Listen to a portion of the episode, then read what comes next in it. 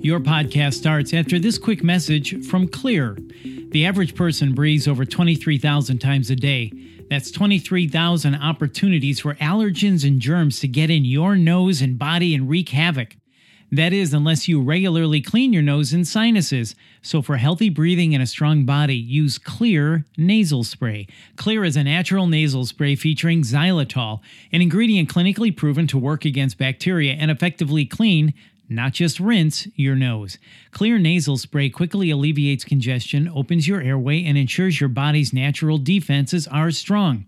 In fact, in a recent study, researchers found that xylitol nasal sprays like Xlear are just as effective as leading medicated nasal sprays. For better breathing, get Xlear today. That's spelled X L E A R.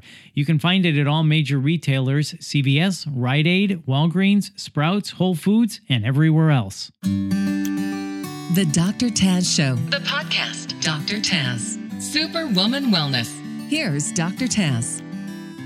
Welcome back, everyone. Welcome back to this episode of Superwoman Wellness, where you know that I'm determined to bring you back to your superpowered self. Joining me today is a special guest. Dr. Deva Nagula is a board certified osteopathic physician and has extensive knowledge and training in integrative and functional medicine. Dr. Nagula is in Washington, a Washington, D.C. native and grew up in Alexandria, Virginia. His interest in medicine developed at an early age when he decided to follow in his father's footsteps and practice medicine. He has had a very interesting career. He spent some time in Georgia, but after several years, and I want him to tell the story, so I'm not going to give too much away, but after several years of fighting cancer, he remains in complete remission. At the time of his diagnosis, he developed an interest in integrative and functional medicine and an approach to treating the whole patient. He realized his poor lifestyle choices, extreme stress, lack of sleep, infrequent exercise, and the standard American processed diet contributed to his diagnoses. So, Dr. Nagula, welcome to the show. You have written a book, I believe, From Doctor to Patient Beating Cancer Through Mind, Body, and Spirit.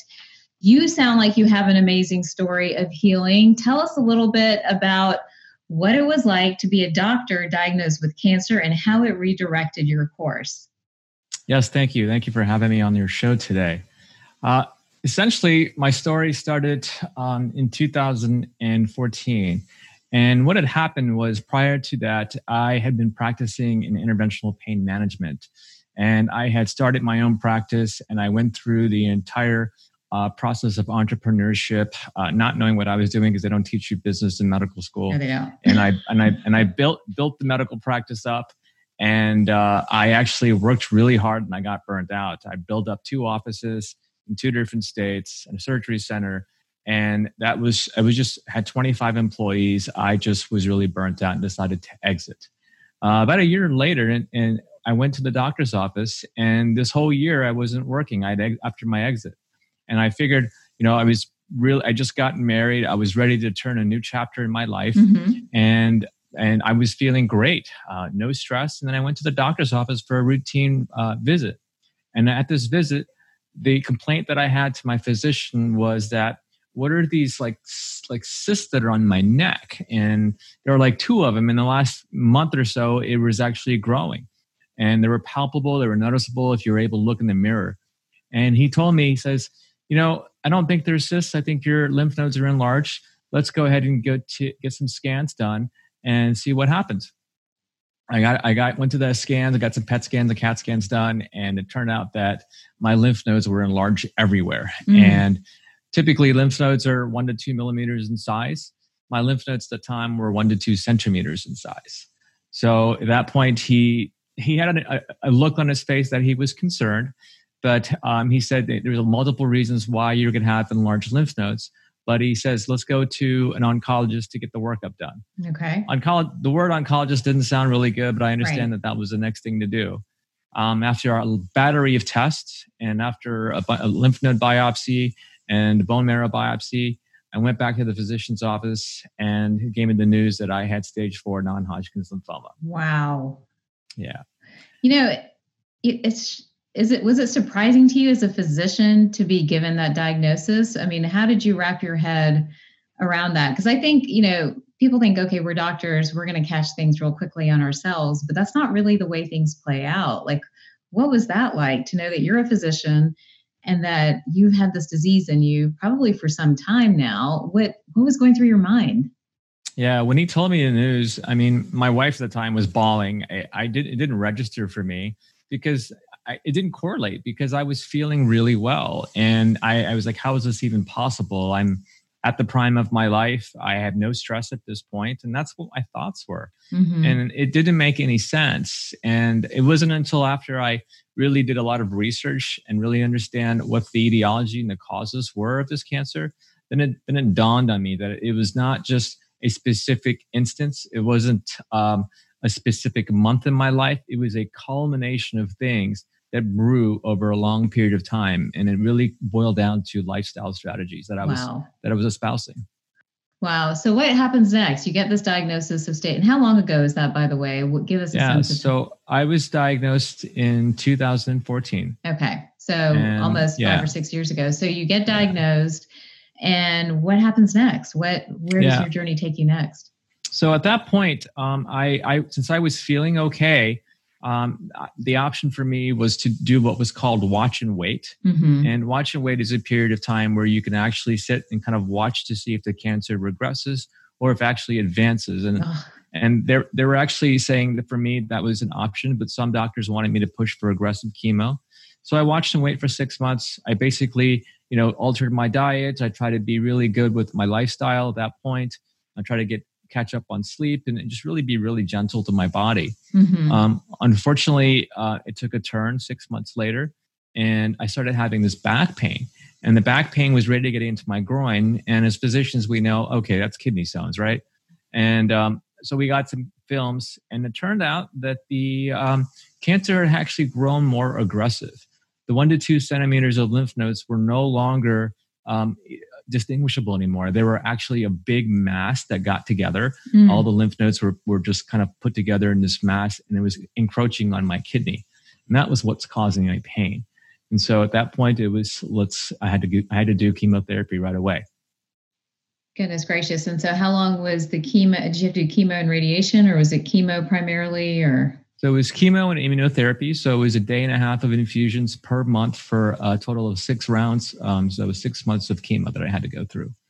And um, I, I, was going to say that at, at, after five after five months of it, um, I, I, I couldn't bear another month because my immune system was so shot and so compromised from the aggressive chemo immunotherapy that they said I couldn't do a six, and anything like a cold or a virus could have really tipped me to, tip, the scales for me and put me over the edge and could have killed me. Yeah. So was it successful? Did it did the chemo yeah. kind of Yeah. So everything care? at that point, yeah, I was put in remission and they did all the scans and everything was really gone. And so at that point it was okay, what now? What do I do? And um, at then it was me discovering how to beat this, um, you know, and stay in remission and really change my lifestyle where I would be living a life where it was very preventative and very clean and I had to research, and that's when I got into integrative medicine. At the time, I applied to Dr. Andy Weil's fellowship at University of Arizona.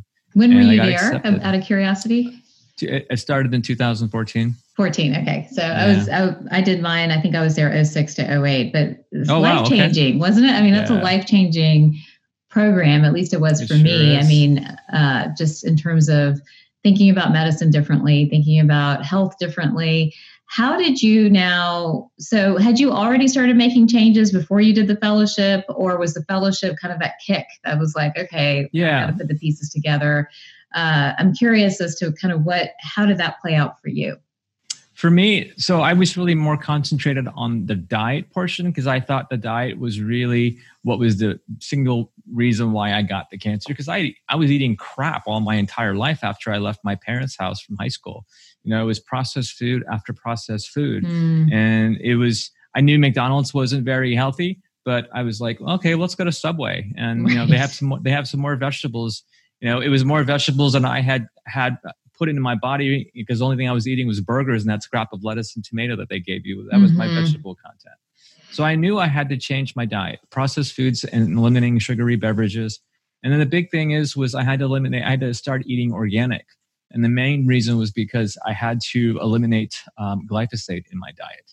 And glyphosate is everywhere. Right. And um, that for me, when I found out that there was a high correlation between glyphosate and non-Hodgkin's lymphoma, it dawned on me that that was a major culprit in, in terms of why I had cancer, why I had non-Hodgkin's. Glyphosate, for everybody watching, is one of the major pesticide derivatives. It's in Roundup, and it's it's probably in our air and water at this point, but it's been linked to a lot of lymphomas, especially non-Hodgkin's lymphoma in particular. Did you live near a farming community or grow up mm-hmm. in an area where your exposure to glyphosate may have been higher than somebody else's, or not necessarily? No, I mean, I, I, now I look at it. It could have been that my my detox mechanisms, you know, my were internal impaired. mechanisms were were impaired. Yeah. Um, I was living in Florida at the, at the time, and so I was around, uh, you know, year round. You was I was outside, so mm-hmm. I played a lot of golf. So you know, the Roundup is obviously used in golf right. courses. You know, so I could have been something there, but I didn't have any any, any um, quantitative tests at that time, so I didn't know. Um, but I knew that I had to eat better anyway, so might as well switch to organic because the better nutrient content, elimination of any pesticides that could have been compromising my health. Yeah. And you mentioned that uh, this was a culmination, this diagnosis, your stage four non Hodgkin's lymphoma, was a culmination of many things over the course of your life, even maybe going back to childhood. Can you explain that a little bit? Because, you know, many people that get a cancer diagnosis, it's like, oh my gosh, I got cancer. There's nothing I can do about it.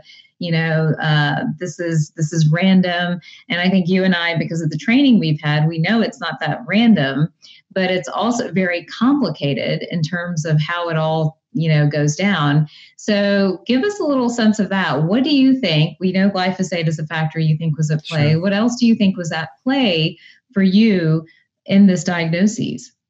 Honestly, I, I, thought about this and this kind of dawned on me recently. And it was brought to my attention that my mother, when she came over to this country um, um, from India, mm-hmm. she was carrying me and she was with my dad, and they basically um, um had me three months after they came to this country. The three months before I was born, my mom wasn't eating very well. She was very homesick and she was having a lot of trauma. Mm-hmm. and um, when and my mom actually lost a lot of weight. And when i came out i was an inconsolable uh, infant. And i believe that i it, uh, i was experiencing trauma in utero. Wow. and so i believe that when i came out i was in fight or flight. And this kind of stayed with me for the rest of my life until you know recently. Um, and the tra- trauma that i experienced and the being in fight or flight was just um, is obviously as we know puts us into a state of of uh, uh, of stress mm-hmm. physiological stress that impairs our health in multiple ways. And i feel that that was a contributing factor. And you put everything else together with the glyphosate exposure the stress at work the, the sleepless nights boom I, it was a perfect recipe and perfect storm for me getting lymphoma so were you okay? So let's let's wind back to that. That's really important and it's different, right? Like most people say, it was my diet, it was my stress, but you're taking this all the way back to being in utero. I find that whole concept really fascinating. You know, I one of my TED talks was on uh, how a lot of these emotions are in our DNA, they're in our mitochondria, yep. and it's like we have to consciously work to reprogram it and and change them. Were you conscious of this trauma? Were you conscious of being in fight or flight as a child, as an adolescent, as a med student? Were you aware of any of this?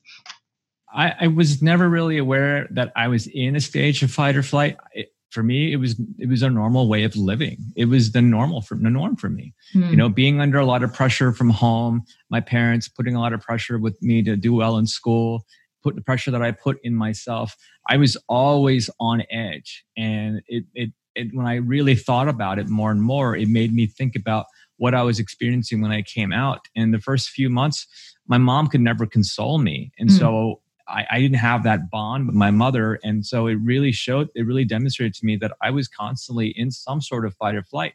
And these epigenetic changes that occurred in utero really influenced my life after I was born. And I, I never really got out of that. I mean, and so a lot of the pressures that were put into me really influ- really was um, a way that it um, fostered those epigenetic changes that were in when I was experiencing in utero.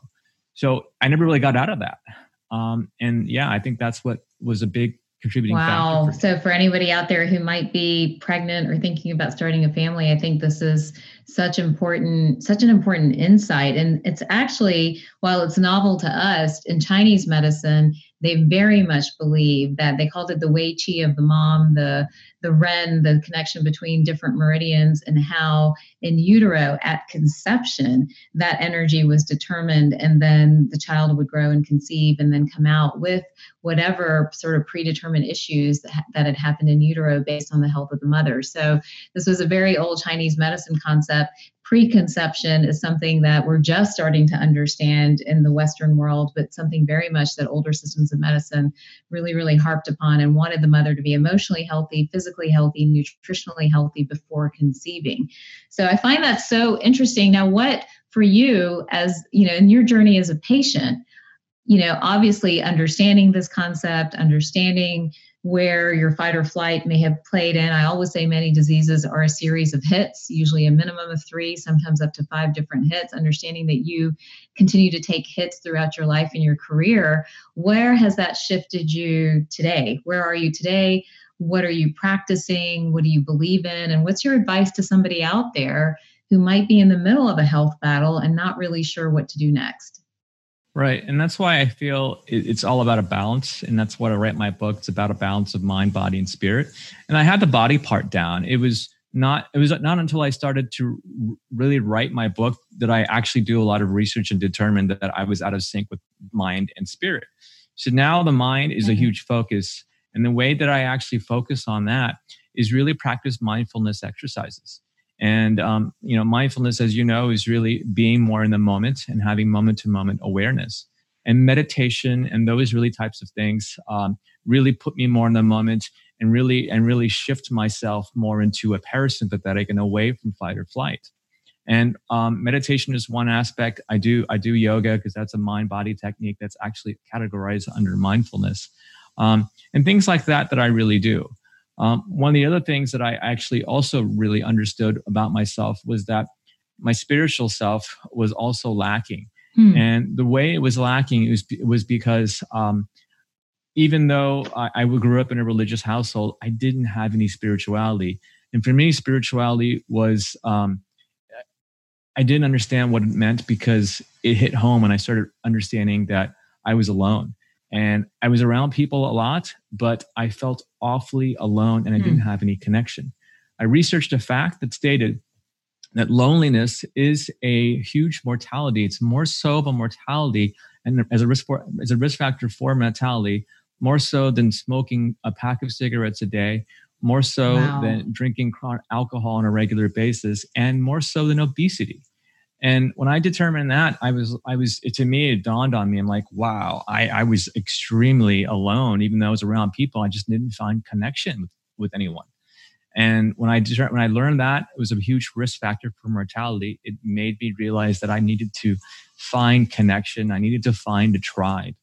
And I, since I moved back to the DC area, I found a tribe. I found more people that I could connect with, and that combined with eating correctly exercising and practicing mindfulness to me has really been the true true um, trio um, to really help me help balance my lifestyle. Wow. And you know so many of our healers say you won't heal unless you're in a place where you're calm and focused and present and mindful. Otherwise the stress hormones get out of control. You know one thing that i find fascinating is spirituality is something that you know, how do you know that you're not connected to spirit? There are people that have grown up in religious traditions, and so they have rituals and routines that bring them comfort. They have had a sense of spirit maybe growing up, but there are others who have never had that and they don't know how to foster that relationship. Where would you tell somebody to start? I meet people like you all the time who who are just a little bit disconnected. They're lost. They don't know how to reestablish that connection to spirit and that sense of loneliness. I feel alone. I feel discouraged, you know, kind of is pervasive. How would you advise them, you know, to start and start, you know, or how would you advise me, you know, even if I'm talking to them, like, how do I lead people on that path of spirituality when they themselves are struggling and you don't want to ring a religious bell or any of those type of things. You really just more want them connected to, to spirit. It's a really good question. And what i've found through research is that the key to, to unlocking loneliness and to um, really treat loneliness is through service. So if you're of service to others it really gets you out of that loneliness mentality. Mm. It also fosters connection mm-hmm. and it also it, it fosters this sense of community that you belong and that you're actually giving to others and that enhances spirituality and the spiritual well-being. So that's what I've been doing more of. In the past when I was younger, it was all about making as much money as I possibly could, attaining power, um, notoriety now it's it's more really about um, connection and, and being of service to others and I think that's how you can break out that loneliness cycle. So powerful, such great information. What is your, you know, we're almost out of time here and there's so much more that we could have talked about, but what's your advice to folks out there? Where would you tell them to start? You know, they may have a cancer diagnosis. You've been a doctor, you've been a patient, you, you're both. Where should they start? What what would you advise them to do? And then if they do want to connect with you and learn more from you, what's the best way for them to go about that?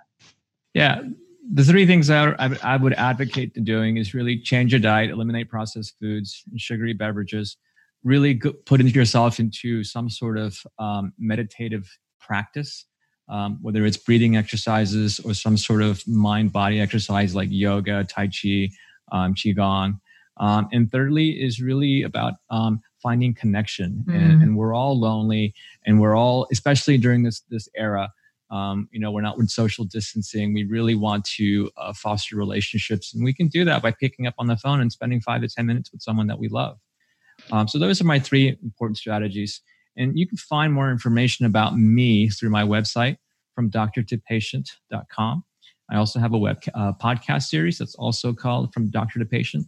And you can also find my book on Amazon, which is, uh, of course, called From Doctor to Patient Healing Cancer Through Mind, Body, and Spirit fascinating journey, fascinating information. I got to ask one more question before I let you go because I just saw it in my notes here. Psychedelics, you've tried that world, you've been in that world. What do you think? We might have to do a separate show just on that, but tell me yeah, what you're thinking there. Yeah, psychedelics actually kind of opened up my spiritual um, mentality. It allowed me to understand that we're all connected. We ha- it gave me the sense of purpose that I needed to find and um, that there's a it's a bigger picture out there. There's a universe that we actually are connected to. Hmm. Once I once I made that realization through psychedelics, it, it, a lot of things started to click for me.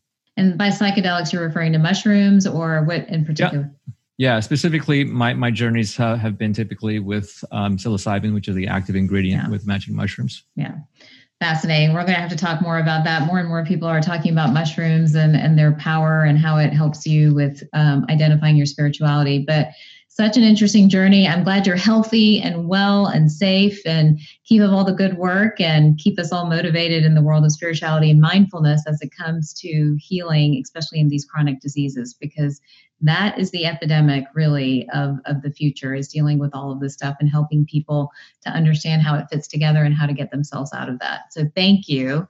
For everybody else, thank you for watching this episode of Superwoman Wellness. And if you enjoyed this episode, please remember to rate and review it and share it with your friends. We're on Spotify, by the way, as well. And I will see you guys next time.